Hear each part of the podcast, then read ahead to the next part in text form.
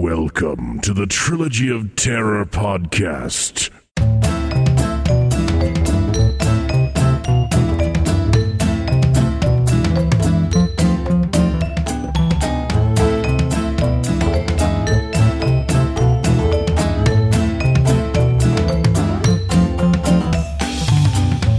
Hello, and welcome back to the Trilogy of Terror podcast.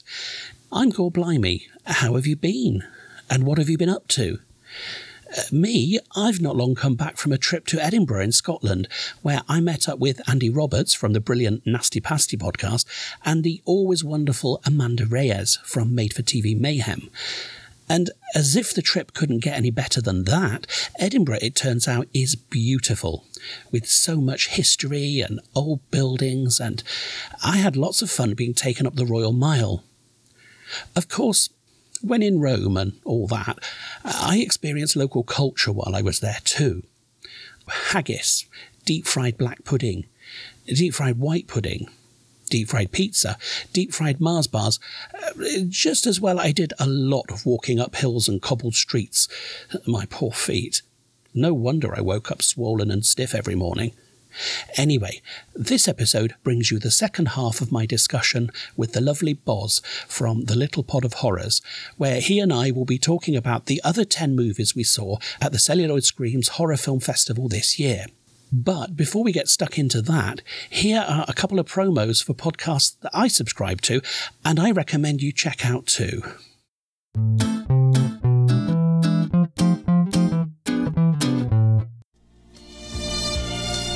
Hello, this is the Doom Show. Keep on keeping on and keep on trucking, America. We don't listen to our feedback because we don't get any. The truth hurts. I just alienated the two people that give us constant feedback. Sorry, guys. That's gotta go. That's gotta go in there. so, on the show, uh, we talk about Giallo movies and slasher movies and cult movies. Sometimes we even talk about Cameron Mitchell and his movies. I am Richard. Who are you? I'm Brad, the guy that's not Richard, or Jeffrey, or Simon. That's right, we have four people, and we always talk at once, except to each other. Jeffrey lives up north. Simon lives across the world. Richard lives in Penis, Alabama. Hello, This is the Doom Show is a proud member of the Legion Podcast Network. Check out the other shows on legionpodcast.com. You can check out more Hello, This is the Doom Show at hellodoomshow.podomatic.com or at doommoviethon.com. Check for our Amazon exclusive Hello, This is the Doom Show cookbook. Do you like hot dogs? We got them. Do you like mac and cheese? We got it. Do you like cheddar? We have it. Actually, we don't. No, no cheddar. Just Colby. Colby Jack. Hello, this is the Doom Show. We never gave up on you because you never gave up on us. Wow. Klytus, I'm bored. What plaything can you offer me today? An obscure body in the SK system, Your Majesty. The inhabitants refer to it as the planet Earth. How peaceful it looks.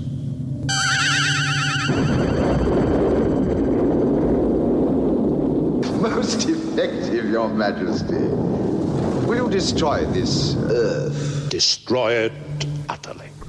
Send Rick and Danny in War Rocket Ajax. So, just destroy it? That's what Ming said. Don't you ever listen? Well, there's no arguing with Ming. Hail Ming. Wait! You see those transmissions on the Visua screen? Crow? Nightmare on Elm Street? Chud 2? Black Belt Jones? Nightbreed?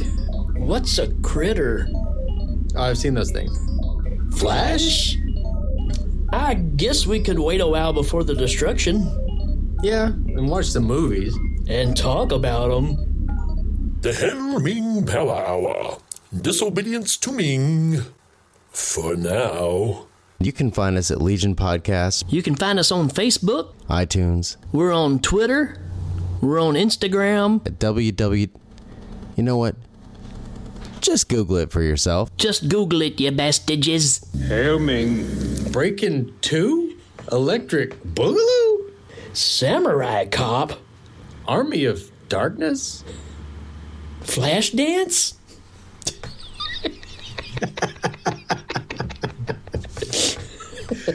we might destroy the planet if it's Flashdance. Hi, I'm Steve Pemberton. And I'm Reece Shearsmith. And this is the Trilogy of Terror podcast, a local podcast for local people. Next up, Wolfman's Got Nard. So we're looking at a completely different kettle of fish now, which it, basically it's a documentary and it's about the film from the 80s called The Monster Squad, um, which was directed by a chap called Andre Gower, he, the, the documentary, I mean, and he actually played the little boy, Sean, the lead character in Monster Squad. And he was there to introduce the film along with the producer of this documentary. And they did a Q&A afterwards. And I got to say, he came across as quite a nice bloke, actually, because he stayed around for the whole festival and he was constantly milling around chatting to people through it. So I was quite impressed with that. I think you're like me. You hadn't seen the original film before.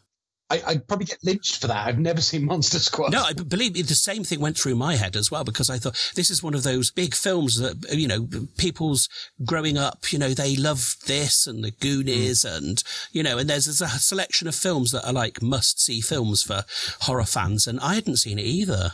So had you seen it by the time you'd got to? No.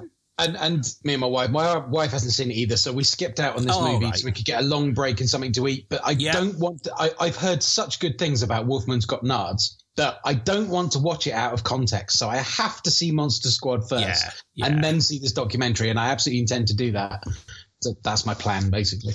I was the same thing. I, I'd never seen it before. I managed to get hold of a copy of it. It's not as easy as you think to get hold of over here. I managed to get hold of a Region 1 DVD of it. Um, Had a look through. it was like the night before leaving for the festival, so uh, last a minute just for just for once, yeah. And um, so I, it was fine. It was enjoyable enough. It's you know very much uh, sort of a fun monster thing aimed at teenagers. It was good, you know. So at least I'd seen it, so I had a bit of an idea what he was talking about and who the people were. And um, uh, yeah, like you, I don't know why I hadn't seen it before, actually, because I, I think if I'd have seen that as a, a younger, younger person, I would have loved it. But the documentary itself, it's got loads of interviews with people, um, not only from the film. So you've got like Fred Dekker, who's actually the, the guy in charge of the film and everything, but you've got other horror people as well. There's a long list of surprising faces connected with the horror film industry that are there giving their, their thoughts and everything. And one of the things I really liked as well is that they divided the film up into sort of chapters, different subjects, you know, connected with it. And each time they used like, um, a title screen and they used fan art fa- you know, art by fans for it. Yeah, it was really good. I was really impressed. There was some really good stuff. So they used that. So it was a really nice thing of bringing the fans into it as well. And it was just full of lots of interesting trivia as well. I mean, I won't give away loads of it, but I mean, I liked things like, um, they, they were saying that the original film was inspired by stuff like Abbott and Costello meet you know, the Wolfman or the, Frank, you know, those sort of films. And some of it was actually shot without telling the kids what was going to happen so that they Nice. get a genuine reaction from them and stuff. Um, when it was originally released, it bombed. And, um, they, they were saying like some of the actors didn't want people to know that they were in it and things like that. And Fred Dekker Oh, wow. himself didn't have any idea that people really liked the movie until about 2006 or something. And I think they put it down to popularity through uh, things like cable TV and uh, just word of mouth and stuff, you know, that really created the buzz because there's quite a big there's the a big love for it now. Yeah, and the internet as well, absolutely. There's a big love for it, which I don't think they were aware it had at all. So it reminded me a lot of, do you know Troll 2? No, I'm not comparing this to I Troll know 2. of Troll 2. I've Yeah, never it's, it's managed to get nothing through it. like Troll 2 at all. But Troll 2, the, the youngest character in it, the little boy in it, made a documentary about the film and the people involved in the film. And it kind of, it reminded me of that in its idea. I haven't actually seen that, that documentary, but it reminded me of the idea of that. You know, hmm. the, the, the child in it grew up and then made a documentary. But no, it was really good fun. And I've only seen the film once and I'm not a massive, you know, fan of it and, and all that. It was good. I enjoyed it, but it was still fun to see the people involved and the people who, even those that aren't involved in it, that have a soft spot for it and have lots to say about it. So it was lovely. I, I enjoyed it. It was a, a really nice change from from straightforward films. I, I plan to, and I kind of have to because um, one of the things I was really gutted to miss uh, is on the Friday before I think it's before the films kicked off. Uh, oh, a friend of mine, Mitch, uh, has started a podcast called Strong Language and Violent Scenes, and I'm trying to think, they have been going that long. I think it's about eight months or something, six months. And him and his co-host Andy are pretty well connected, and they've had some amazing guests on their show, and they've really they hit the ground running. They do two shows a week. Uh, Good they had grief. really amazing guests. Wow, that's impressive. I'm impressed with the amazing guest, but the two two times a week that really impresses me. Yeah, yeah, I think they're insane if you ask me. But anyway, yeah, so they do. The, the, the concept of their show is that basically their guest comes on and has to defend an indefensible movie. Okay. um, and then they do like a, a mini-sode on a Monday where they just talk about what horror they've been watching and stuff like that, or what films they've been watching. Um, it's really good fun. I highly recommend it. And um, they basically did a live recording of their podcast on the Friday. And their special guest was Andre Gower. And obviously, the guest picks the movie. He picks Starship Troopers. Oh, right. Okay. It's a really fun episode. Um, so if you're looking for sort of pod content, I'd, I'd definitely recommend it. It's their episode 26. All right. Not knowing Monster Squad, not knowing Andre at all, having listened to him on their podcast, I'm like, I absolutely want to watch the movie and I absolutely want to watch the documentary because he is such a funny guy. Um, so I have every confidence in him and his sense of humor that that's going to be a really engaging documentary. So Yeah, it's no yeah. chore for me to say that's going on my watch list. Yeah, I mean, like I said, from what I saw of him there, he came across really well as is very friendly, very you know easy to get on with, and very funny. So I'd be very interested to see what he what he comes out with in that. So yeah. Okay, next up, um, we have not so much a film or a documentary, but this time we've got a, a series, like a sitcom as such. And they introduced this on stage, and halfway through the introduction, we had bang, bang, bang on the fire doors, and in walk a couple of police officers telling us that they're out the back checking the, the safety of the fire exits or something or other. These are actually the two lead characters from the, the show. Um, it's a New Zealand show. It's a spin-off from the film What We Do in the Shadows, which was at Celluloid Screams ooh, 2014, maybe. I can't remember off the top of my head, but uh, hopefully everyone has seen that because if you haven't seen that, then why not see that What film? It's it's brilliant. Don't tell me you've not seen that. Oh no, I've seen this several times. Oh, good, good, Uh, good, good. Love that film. Very, very, very funny. Um, but yes, these are just like two characters from there. There are a pair of police officers in there, and they're very funny. And they decided that it'd be good to give them their own show, so they gave them a, a series of six episodes. I think they were saying they'd just been commissioned for a second, a second season of another 13, which includes a, a Christmas special, which I thought was quite a funny idea. and uh, it's got these two characters, the police officers, PCs, O'Leary and Minogue, which I think are the actors' real surnames, actually. yes. it's a bit like uh, one of these fly on the wall sort of cops type shows mixed with The Office. It's that kind of thing, you know, but, but with horror elements in it. Um, you know, and you've got all different kinds of like, um, horror memes and things come up in it and different situations stuff. It's very, very funny.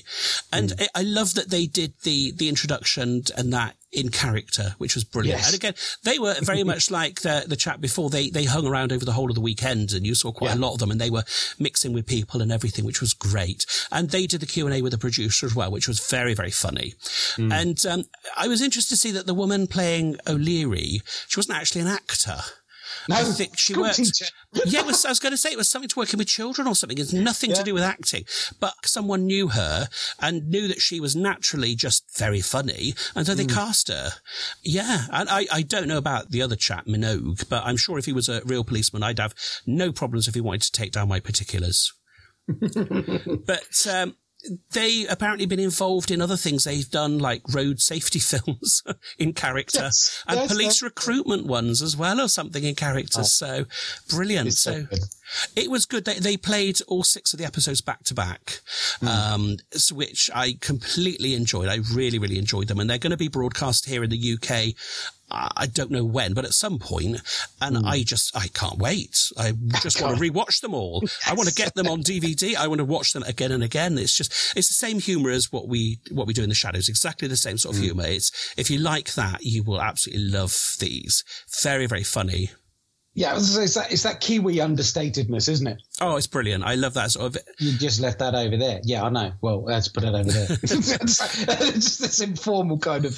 Oh, it's lovely. And there's some really lovely um, little malapropisms and stuff like this. So they've got like, uh, they cover things like extraterrestrials and um, stock taking syndrome and stuff. some really lovely little things like that. But yeah, and it's just a sort of, there's clearly something horrendous going on or there's some sort of, you know, some horror thing going on and they're just kind of not quite getting it. Yeah, just, yeah. But oh, Just brilliant. A little bit behind the curve, aren't they? But Oh, they're lovely. Really, really good. Well, you know, really well done characters and everything. I filming that, I would imagine would just be so much edits and cut out stuff with people laughing. I would imagine. Oh yeah, there, there must be massive outtake reel from each episode. I'm sure. Oh. And I really hope it will appear on the, uh, the DVD. yes, that'd be good.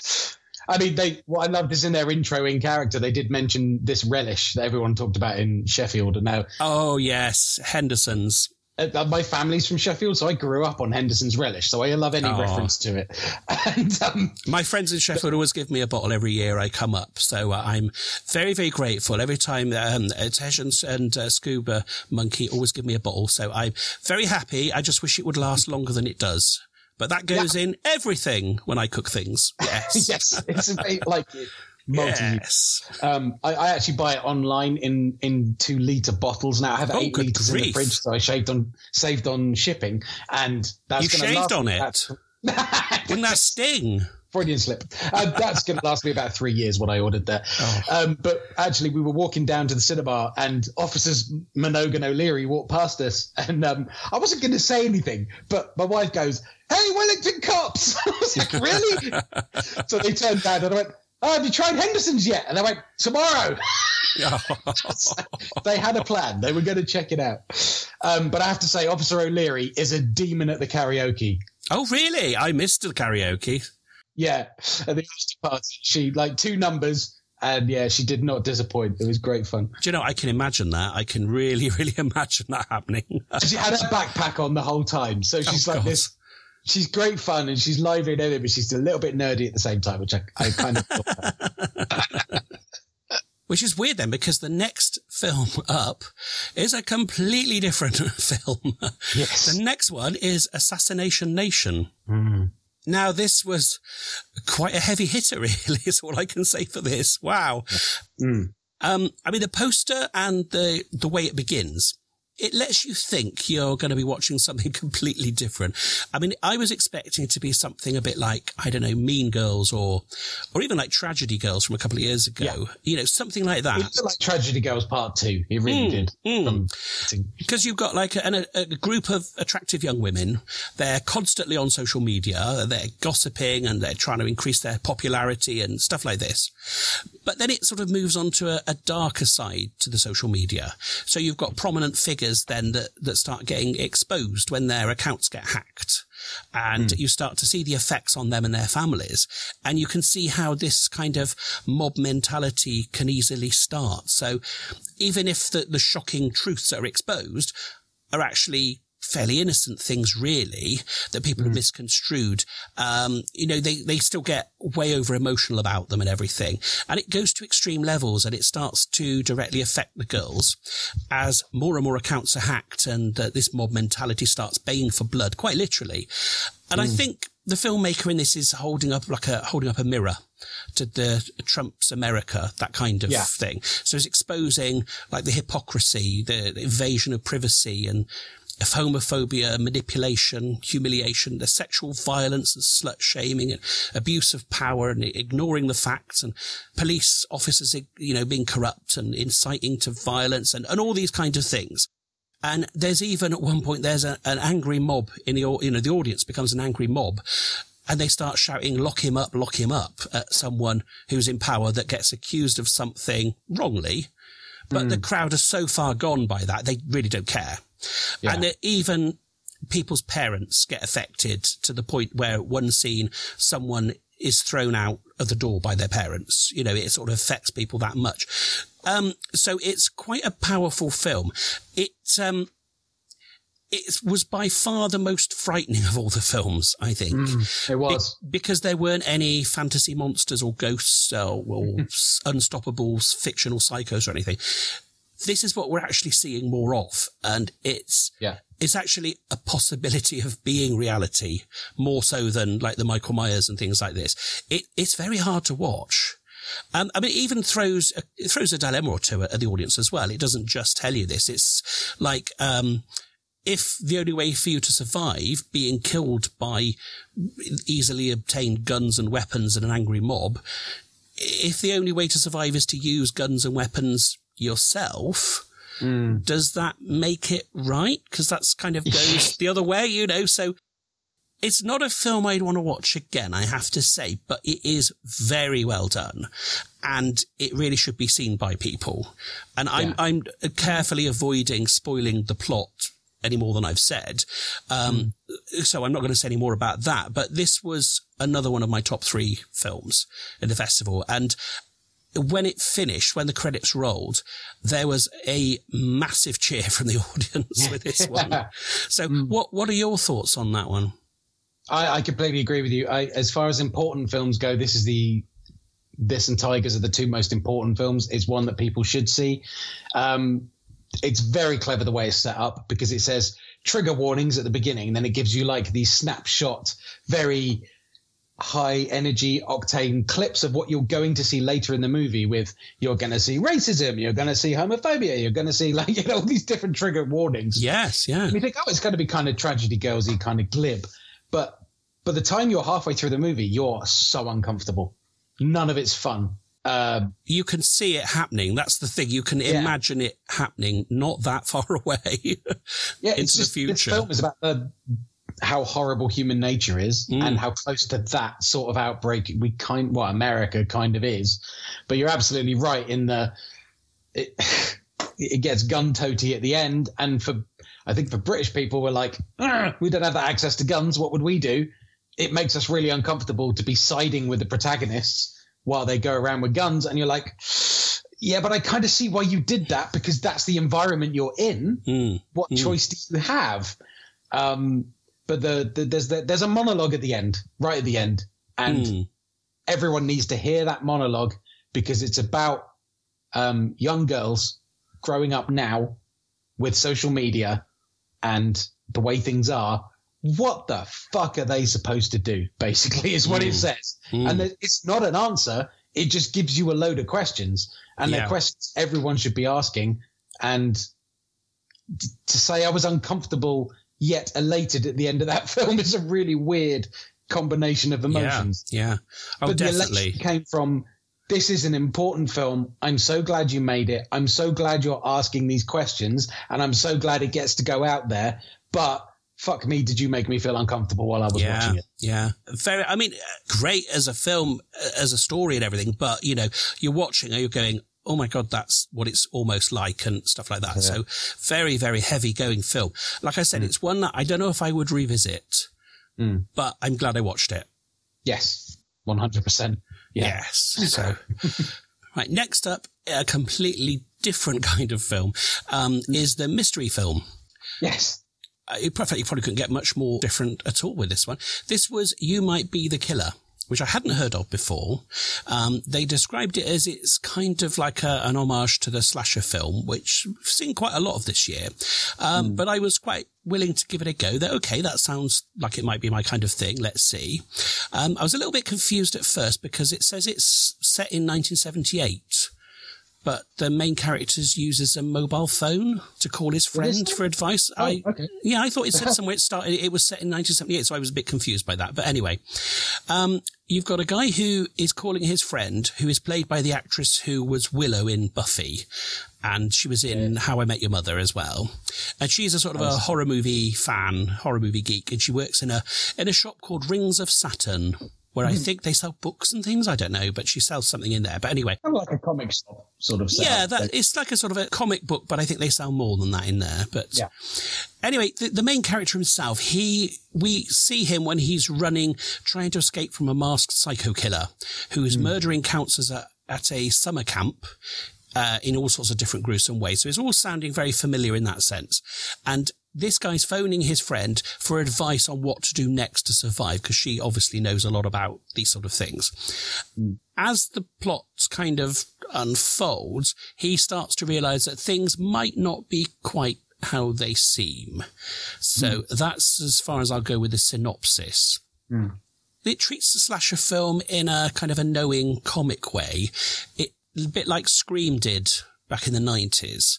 So it starts off with all the usual tropes. You've got a masked killer, you've got the creative kills, you've got, I mean, there's even a scene with the lead counselor telling a scary story to the others around a, a fire um, that ends up with a big prank jo- jump scare at the end, which was done in The Burning and Friday the 13th Part 2. So we know what to expect in that sense. But it's very knowing. The only thing is, for me, this sort of meta, self-aware comedy slasher thing is a bit old hat now. I mean, really a bit done. Yeah. Scream and its sequels did it well, um, and I loved the Final Girls. That was a var- variation on it. That Yeah. was good. But this didn't seem to bring enough new to me. I mean, there's a novelty part to it. You, you sort of seeing things from an unusual viewpoint, but is that enough? I, I don't know. Um, I, I thought it was okay. I was entertained and it's a one-off watch with a bag of popcorn. But otherwise, I, I thought it was okay. It wasn't anything that special. What, what did you think? Well, look, it was midnight and I didn't fall asleep, so that's a big plus as far as Mhm. it goes. But like you say, nothing original. Um, there was nothing stand out about this movie for me, unfortunately. So it was No. just, it's not terrible, but it's very middle of the road. Yeah. So it's, it's not much to write home about. Um, your main character is the guy who plays the stoner in Cabin in the Woods. Took me a while to place him. Oh, right. I didn't recognize him. right. Yeah. Um, and obviously, Alyson Hannigan just spends the whole film on the phone. Yes. So yes. in it, and she's her, which is great, but there's no interaction beyond that. So, given that it was the secret film and we were hoping it would be Suspiria, then we were told no, we have a special screening of that coming up, like uh, in a, a week's time or so. We're like, oh, okay, fine, it's not that then. yeah. So then there's rumblings of, oh, is it Overlord? Because Overlord's coming out soon. That would be amazing. And they're Yeah. like, is this? And we're like, oh, Yeah. okay. I'd heard great. rumours it was going to be something called The Witch in the Window. Well, that's on um, Shudder. Is it? Oh, perhaps it was that one, yeah. but I don't know. That was I'd heard a rumor about that. I hadn't heard of that, so okay. I was just going like, whatever. Yeah, that's fine. You know, I'll see whatever. But yeah, I was. I, it started off being very promising. I, I thought, okay, I'm up for this. You know, I love slasher films, but it was like, oh, I've kind of seen this before lots of times and done better. It's you know, it wasn't terrible. There were bits that were okay that I liked, but it, it's. It's one of those like if it's on the telly, watch it. if it's on Yeah. the horror channel, watch it. You know, yeah. It will go VOD. It will go away without any kind of, you know, So that was the end of the Saturday, and we're on to the Sunday. Now, what happened for me on the Sunday was I'd struggled so much the day before with sleep and having missed the, possibly the best film of the whole weekend. I mm. thought, if I have five hours sleep again and I go in, I'm going to spend the whole day napping through each film and missing bits of it. Or if I sacrifice one film, maybe the first film, I'll be awake through the rest of them. So I decided I'll miss the first film and I'll watch the rest of them. I arrived to find people going, Oh, that was really good. That was really, I think, what is it with these films that I pick? so I have no idea what you think about this one, but I didn't see any of it because I was in bed. So, um, I'm relying on you to, to tell me what it was about. Life Changer is basically about a uh, what you call a shapeshifter, um, someone who has to assume someone else's form to keep surviving, and it's a really interesting take on it. Um, it's quite emotional, and it has this tie back to one person. Um, it's one of those films where if I say too much, it might spoil. I mean, it's not. It won't blow you away, but I've seen much worse movies, and it's very competently handled. Um, it's pretty well paced. It keeps your interest, and it does sort of tug at the heartstrings a fair bit. It's got a slightly weird resolution towards the end, but It's kind of like, well, I don't know what else you'd have done with it, so it's it's pretty good. So. Yeah, I don't know really what I can say about it other than if you see it pop up on a streaming service, definitely give it the time of day because it's well worth it. So, having got over the disappointment that it's not going to blow me away in any way, um, is it um, is it one it's worth me tracking down? I, I don't know about tracking down. It's more if you happen across it. I'm with you. Yeah. Yeah. Okay. It's that sort of level. Um, because I think when you're at a festival, you're in a cinema and you're being you're there, you have to watch it because it's there. Hmm. Um, it's possibly if I'd clicked on it on a screen, streaming service, I might not have kept with it because it's a fairly low pace sort of a film. You, you've got to invest in it. But Hmm. I mean, it, it's well handled and it's interesting enough and it's different enough to make you go, oh, okay, well, I'm um, I'm in for this. You know, Yeah, yeah. that was my take on it anyway. Okay. I would probably rush out and see the other one, the Tigers one. This Hmm. one, I'll see if it comes up, sort of thing. Yeah. So, yeah. Okay. Definitely priority wise, that's the way you should Yeah. be. that sounds that sounds fair enough to me. So the next film is one called Possum, and Yes. this had the most intriguing poster of all of them. I looked at that poster and uh, wow, as an arachnophobe, seeing that grimy poster with what looks like a, a bag on a bed with these huge spider legs coming out of it made me wonder, should I see this or not? But uh, yeah, I was intrigued. I was intrigued. Now, before I say anything about the film itself, it was written and directed by, surprisingly, by Matthew Holness. Do you have any idea who Matthew Holness is? I know the name, but I can't place it for some reason. Ah, well, let me give you a clue. If I say, I'm Garth Marenghi, does that bring anything to mind? Hmm. It does, but I never watched that either. But I do know who that is. They fell off my chair then. I know. I Yeah. the boat one as Garth well. Marenghi's Dark Place. He was the main character in that, Garth Marenghi.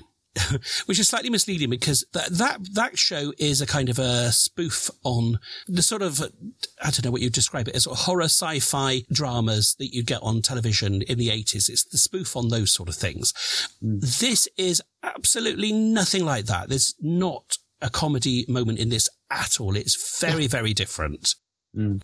The setup is there's a, a puppeteer, the main character, who goes back to his stepfather's house with his incredibly creepy puppet called Possum, which he keeps in a leather bag, which sort of initially reminded me of Basket Case.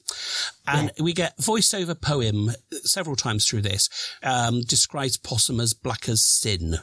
And we've also got another thing happening where there's a mystery. Teenage boys are going missing, including one that this guy tries to speak to on a bus.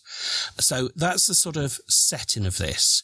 Um, there is a story he mentions at one point about a fox, and the fox he'd assumed it was a long time ago. He'd assumed the fox had been killed, and then suddenly it got up and looked around. So it was playing possum, which is where the name of it comes from, which kind of gave it a, an extra creepiness to me because I'd assumed possum it was named after some kind of fluffy animal or something, but uh, no, it's an absolutely terrifying puppet. It's got these long spidery legs, and it's got a very creepy white head with eyes and.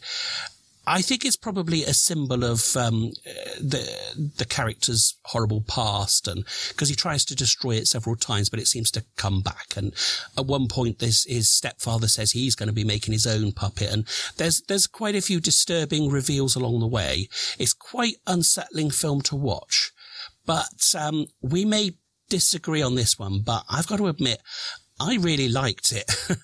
it's one of those I, I really want to see again because I think there's a lot of imagery and, and metaphors and things in this that I would really love to try and unpick on a second watch.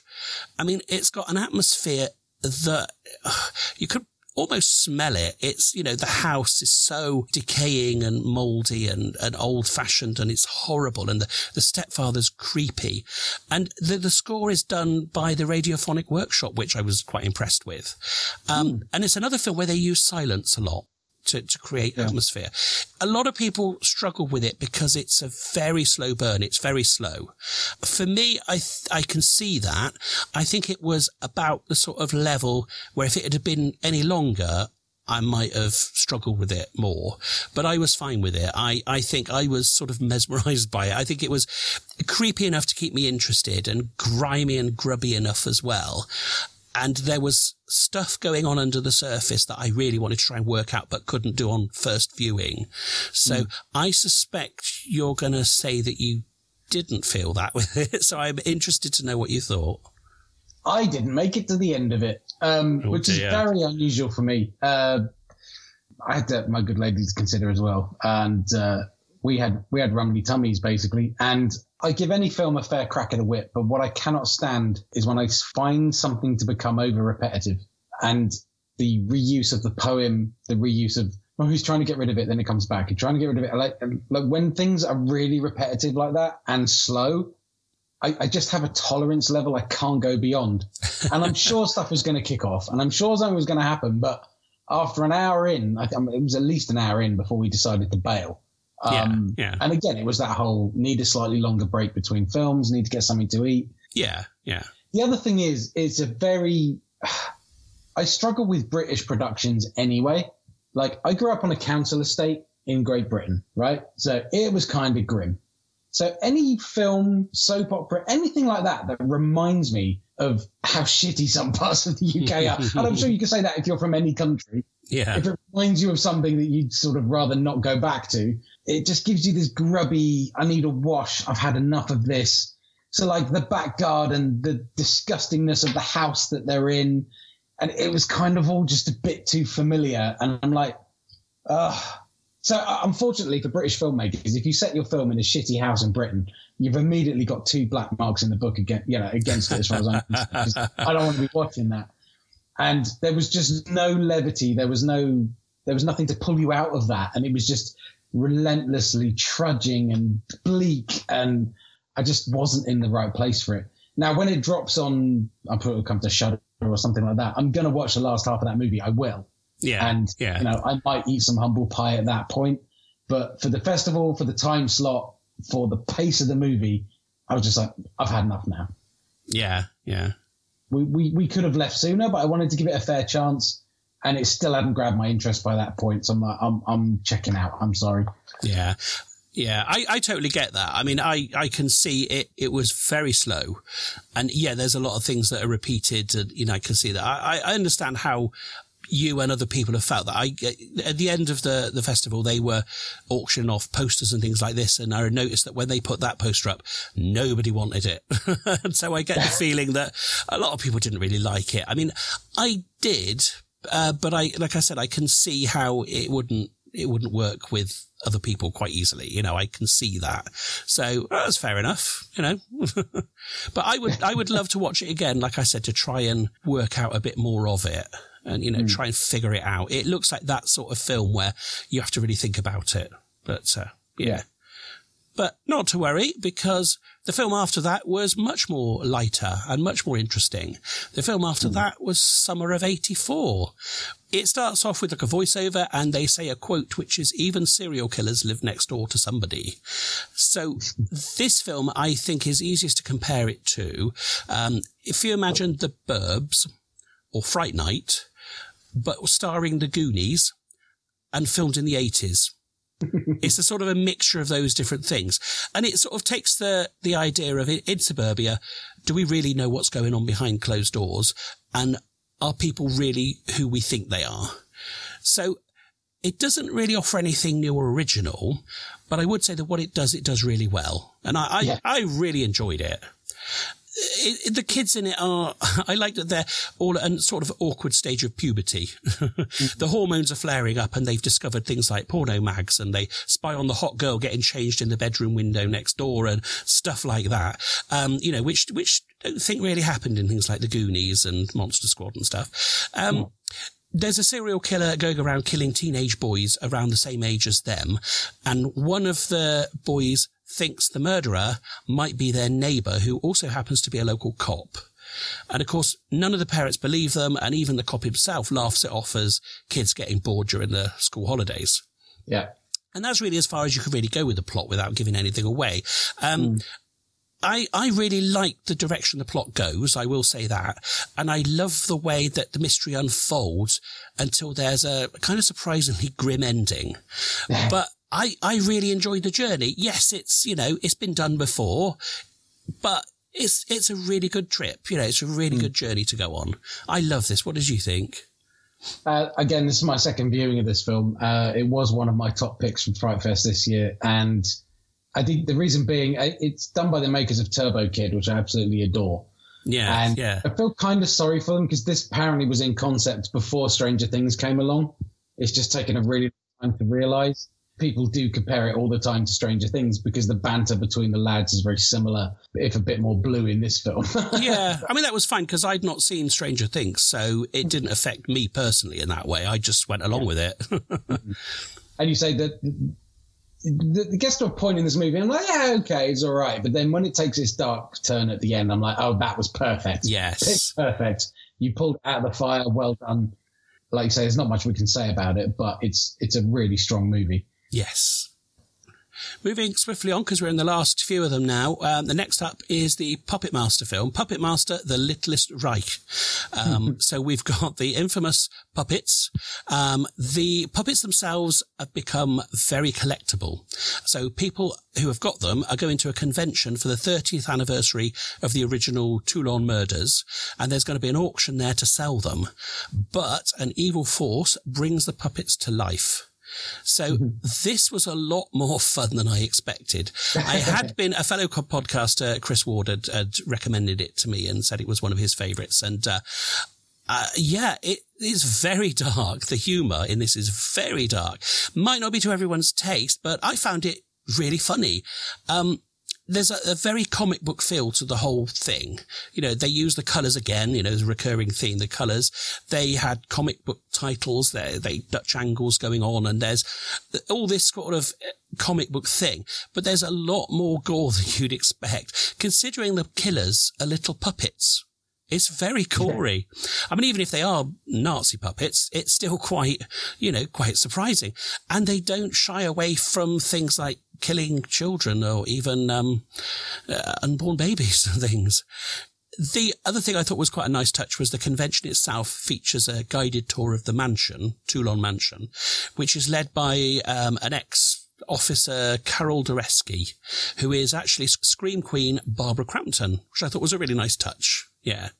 yeah. And, um, you've got the, the main theme, the sort of like a waltz, the main theme. It was done by Fabio Frizzi, who was also behind Zombie Flesh Eaters score and, well, most of Fulci's horror movie scores, I think. So yeah, I like this a lot. This was very silly, very, uh, very funny, very bloody, um, just, just sort of like a, just a popcorn film, really. What did, what did you think of this? Yeah, it's I, I going back years, the nineties, whatever. I, I actually had all the first three original movies on VHS, I believe. So I was a Puppet Master franchise fan. Um, so I was quite keen to see this one. I didn't watch it at Celluloid because again I saw it at Fright Fest, and um, I didn't think it was a two watch sort of a movie, oh, but I hadn't seen it once. It was a hell of a lot of fun. Uh, it did make me giggle. I like the new robots and yeah, it, it did win sickest kill of the year. Um, yes, yes, yes. Um, but it, it's done in a way that it kind of gets away with it. Um, I mean, it's not amazing, but if you know the Puppet Master movies, you know exactly what you're going to get, and oh, yeah. you just get more of what you love with a slight update, really. So I was quite happy with it. Yeah, yeah, I, I enjoyed it anyway. I thought it was just a good fun film, really. Not much more to say, to be honest. no, not really. No. Mm. I mean, on to the penultimate film. Um, this was again a, a, change in style. Again, this one was cam, mm. as in webcam, uh, that kind of thing. And it's about a young woman who has one of these kind of erotic webcam shows online where people interact with her online and she does things on camera and they give her um, tips and then, you know, she reacts and so on and so on. And she seems to be very obsessed with getting her rating up. I mean, I'm sure her audience is quite keen about getting their ratings up or, or something anyway, but uh, she, she's there scantily clad in a very pink room. Um, she even goes as far as doing some quite sick stunts. So, mm. like, for example, towards the beginning, she, she fakes a very dramatic suicide live on cam. Um, so, you know, it's all about the ratings. She, there's a rival woman doing the same sort of thing who starts to gain ratings at her expense. So she starts to sort of take action, do things, starting with, she decides to ride a Vibratron, which I've never heard of, but wow, okay. Um, uh, with a friend there to try and boost her stats. And then, but then things get a bit weird because, um, I won't go much further into the plot, but she discovers that she's, she tries to log in and she discovers she's already online, even though she's there, you know, mm. and she sees herself. She assumes it's an old video that someone's putting out and she tries to interact with it, but the video responds, you know, so it's clearly not. So it goes into like a very dark mystery then, and it mm. looks at the power of the internet and social media and identity theft. And it has some quite interesting twists and turns and it sort of unfolds. And I, I was completely gripped to this. I was fascinated by how on earth is this happening and stuff. And, mm. and it also covers a bit of the, the effects of doing this kind of thing for, for money, how that affects her when it's finally revealed to her family and the backlash from other people and, and stuff like that. So it was a very interesting thing that went into some dark places, but it kept me completely fascinated through this. I, I enjoyed this as a sort of a mystery. What did you make of this? Yeah, um, it's, it's one of those things where you say, well, I, you know, if I have any familiarity with subject matter, it's completely coincidental. Um, I wasn't so, even going to ask. I was scared to. so, how much you know of the cam world? I don't know, but this, I believe this this token giving system is a thing, and um, it it seems pretty well represented, and it's not too. I mean, it was pitched to us as being very um, not safe, but not as lascivious as it could be. Um, I think some people saw a different side of that um, in you know its titillation value and things like that. And it was yeah. it was trying to make an important point. I thought it was pretty well handled. Like you say, it kept me gripped, and I was like, "What the hell is going on here?" And you just didn't understand how what was happening was happening. I'm not sure the resolution of why it was happening was satisfying enough. Excuse the pun. Um, but it it was certainly entertaining, and yeah, I think that's kind of the whole point of the movie, and I think they did a pretty good job. Yeah, Interesting. I saw her recently. The the lead actress. She was in a film called Braid, which played this year as well, which didn't go down as well. And I would say between this and Braid, this is the better movie, um, certainly. Oh right, okay. Well worth. I, I would say it's well worth checking out. Yeah, yeah. Just as something different, you know. Yeah. yeah. And then we're down to the final film. And this one, you were trying to get me to try and say the title of it without actually reading it. Yeah, no and notes, not allowed notes. I can get as far as saying seven stages, and that is it as far as I can go because it's, oh God, it is officially called Seven Stages to Achieve Eternal Bliss by Passing Through the Gateway Chosen by the Holy Storch. So I had to look at my notes for that. It's a, a dark comedy. Um, it's, it's a young couple who've moved into a surprisingly cheap apartment they found. I think it's in LA or something. Um, and the reason it's cheap is because they keep finding members of a suicide cult trying to sort of ritualistically finish themselves off in the flat's bathtub. It, it, yeah, so it's definitely quite dark. The lead role is um, Kate Micucci, who she's one half of Garfunkel and Oates comedy duo. She's popped who up I, in. yes, you, you know those, you. I do absolutely. Oh, okay. Okay, that's good. She's she's also popped up in sitcoms. She played um, in The Big Bang Theory. She was Raj's girlfriend for a while. She also does the voice of Velma in a lot of Scooby Doo cartoons. I found out, and thinking about it, I can imagine that. I can mm. see that. Yeah the, she has a lazy boyfriend who lives with her, who's played by Sam Huntington. And from what I can gather, I didn't know who he was. I didn't recognize him apart from possibly in my dreams, maybe. I don't know. But, um, but he, I think, played the werewolf character in the US version of Being Human. So I think he's probably much more better known over there. I know him from something different, but I can't place what it is. So it's one of those situations. Yeah, yeah. And um, the leader of the cult himself, Storch, who's played by Taika Waititi, who is, Yeah. of course, uh, what we do in the shadows uh, from that. And he is very, very good. And he's just one of these people that makes me laugh just by a little glance of his eye or raised eyebrow or something. He's just, and there's, there's a few weird cameos as well, because there's even like the guy from the Greasy Strangler is in there and stuff. There's some very weird Yes. characters. Um, the, the little phrase that keeps popping up in it is, do you yield?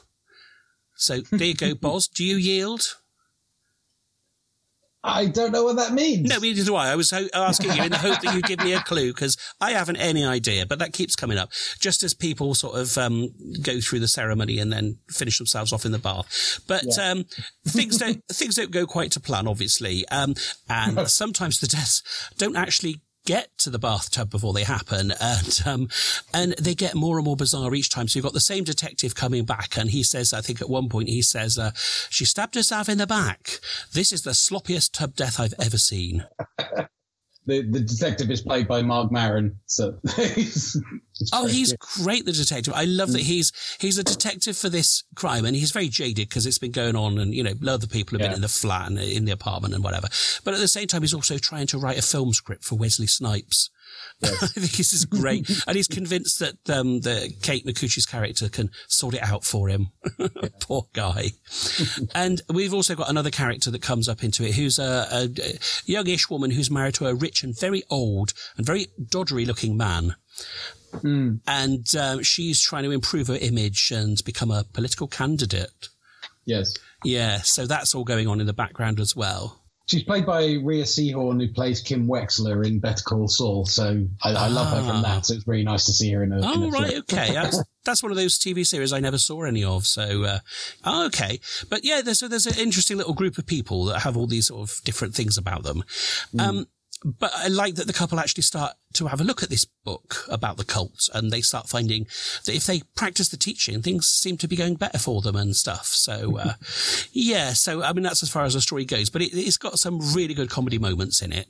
It. Despite its dark, dark nature, it's very funny. I love the main characters in it that we've mentioned. I think they're all really good characters, really good comedy performances. Um, we, do, we do get uh, some imagery of a bird pops up and we do get some primary colored lights again, you know, wouldn't be this set of films without that somewhere in it. But, um, this was, um, this was the third of my three favorites of the films, which is Oh, yeah. surprising because it's right at the end and I was completely knackered after all, this whole weekend and not much sleep or whatever. Um, but the final film and I really loved it. I thought it was a really good one and another one I can't wait to watch again. it was it was fun. Comedy can be so hit and miss, but I thought this worked really well, especially hmm. as the people in it are kind of, they're not really big names. They, you, you know them if you, if you know them, if you know what I mean. You know, they're not massive names. Yeah, I mean, you sort of know they all know each other. It's one of those. Yes. They come through the window. You're like, oh, it's him. Oh, it's her. yeah, so so that was the uh, seven. I think we've done seventeen uh, films for, from the festival. Um, we have some trends that seem to be coming up. So we've got several films that use silence instead of music to build tension. That was one. We get the the color filters and gels, especially in Bloody Mandy, which was all color filters and gels, but that was a recurring theme. And then there's the animal imagery, which came up quite a lot. So whether it was blackbirds or crows, or there's tigers or there was bears, that seemed to come up a lot in there as well. So yeah. things that seem to be sort of recurring in the films. But overall, I thought it was a really good uh, list of films. I think out of the the 15 that I saw, there were 10 that I'd be very happy to watch again. And, you hmm. know, I, I really enjoyed. And narrowing it down to a top three was really, really hard. Hmm. So did you come up with a, a best film or a best three? I, I came up with the top three for you. Um, mm-hmm. But it is a with a proviso of I haven't seen Halloween yet, so that has the opportunity to unseat at least one of those. Okay. So go on. I would say my number three is Assassination Nation. Yes, yes. Um, just important, accomplished, and I, I just think it has to be seen. Uh, number two, although not a film, uh, Wellington Paranormal stole my heart. I really enjoyed it. Um, and to get the whole season was a real bonus. Um, so fantastic work, Celluloid Screams, for getting that. And uh, just Tigers are not afraid. It's just unassailable. If it's on the Yeah. list, it has to be number one. There's nothing's that good, sadly. Yeah, Like, yeah. Not sadly, great for Issa, but yeah, I've not seen anything to top it all year. No. Um, so my top three, I have the same third as you, which is the Assassination Nation. Again, one I wouldn't necessarily want to watch again, but one I thought was a really good film. Um, my, I'm trying to remember now. I've said them a minute ago. Um, my second film, I think, would be the Halloween one. Really like that. Has its flaws, but not not enough to put me off. It's still there, second place. My first one, now the it was a difficult one because it was out of two, but the only reason I went with this one is because the one isn't really a film. My first one would be the final film, which is the uh, Seven Stages one. Um, That was my favorite one. It was I was torn between that and the Wellington Paranormal, both both comedies, um, both absolutely exceptional. But I thought really I should only pick one comedy one, and as this one was a film rather than a series, I went with this one. But I liked both of them very very much. But honestly, there were a lot of close close sort of next to those ones. You know, fourth place could be any one of about six or seven films. You know, Yeah. really good selection this year. It was So, fantastic lineup. yeah, yeah. Themselves year on year, I think. Oh yeah, absolutely. They had a really good one last year. It just seems to get better and better. So, you know, well done them. Brilliant stuff. So thank you ever so much for talking to me about these films. Um, really appreciate it. It was lovely to see you there. If people want to find out more about you or find you online or your podcast, where can they do that? Best place uh, podcast wise would be simplysyndicated.com. Uh, we do the Little Pod of Horrors, which uh, has an embarrassingly spacious release schedule. Um, Believe me, I'm not going to judge you on that. um, you know, we're there, we, we do stuff, but it's not weekly, so just be aware. But it's fun, it's worth checking out, so please do. Um, I also had the, the great privilege of podcasting with Court Psyops from the Cinema Psyops podcast. oh, yes, yes. Love those guys. Yes. Yeah, which versus Doomsday Clock. Uh, we do a show called Obsessive Cinema Discourse. Oh, yes, uh, yeah. where we pick older films and we sort of pick them apart in a fun, nerdy kind of OCD kind of way, but without being too precious about things. Um, and again, we do maybe a show every two months. Uh, so the, the timing schedules are so difficult. Um, You're forgiven with that one as well because The Witch has one of the best accents to listen to. So I'm, I'm uh, just just get him to, to read any old stuff out. I'll be happy to listen. it's fantastic. Unfortunately, he lives in the shittiest time zone possible. So yeah, that's, that's, true. Yeah. you know, one in England, one in the Appalachia, and one in Australia. That makes Mm. it tricky as hell. Um, and then well, what I'm doing more recently, which I'm really enjoying, I'm recording later today. I used to do a show called Simply Syndicated Movie News. Uh, that has actually now morphed into um, Simply Syndicated's movie quiz show. Uh, so I do a quiz I don't know anything about this, so this is news to me. So tell me more. Uh, it's great fun. Basically, hosted by the network manager and setter upper. I don't know what the official word is for that. Uh, Richard Smith. He plays Quizmaster. We do about four rounds. There's me. Normally, it's me, my friend Rick from Miami, and and Jen. And Jen is the she's the unassailable uh, movie nerd supreme. Uh, any week we manage to beat her, then it's much joy, much rejoicing. Uh, we do several rounds. They they differ from week to week. The one that's always there is where Rich plays us theme tunes on a very terrible Fisher Price type battery powered keyboard. And we have to play sort of name that tune with I a like bad it. and overbeat in the background. So that sounds like your kind of thing. That sounds very, very good. Yeah, I like that idea. It's so much fun. And, and basically, because I, I'm basically the dunce in the room, I haven't seen enough movies and I retain no information when I have watched them. Um, so I will normally just default to the dumbass comedy answer just to try and keep it as entertaining as possible. So that, that's my role in it all, I think. Excellent. Right. Well, okay. Well, again, thanks ever so much. And um, I really appreciate you giving your time up to talk about this, especially after you've gone through all of that whole weekend. And you had to talk to me through it as well. So, I mean, you know, hats off for you for going out again for a couple of Hey, hours. that's a high point to the festival. So Oh, you're good. You're good. Likewise, of course. I shall look forward to speaking to you sometime soon and almost certainly seeing you next year anyway. Yes, my pleasure. Thank you, sir. The Trilogy of Terror podcast. Well, that's all for this episode. My thanks again to Boz for joining me, to Kevin MacLeod at Incompetech.com for the music, The Show Must Be Go, to Strange and Deadly for giving this podcast a home, and most of all, thank you. Yes, you, for listening. I'll be back soon to look at a horror director and three of his movies, but till then, take care. Bye. You can follow me on Twitter at I am Blimey, or visit the Trilogy of Terror podcast Facebook page. For other social media links, go to trilogyofterrorpodcast.com where you'll find them all along with old and new episodes.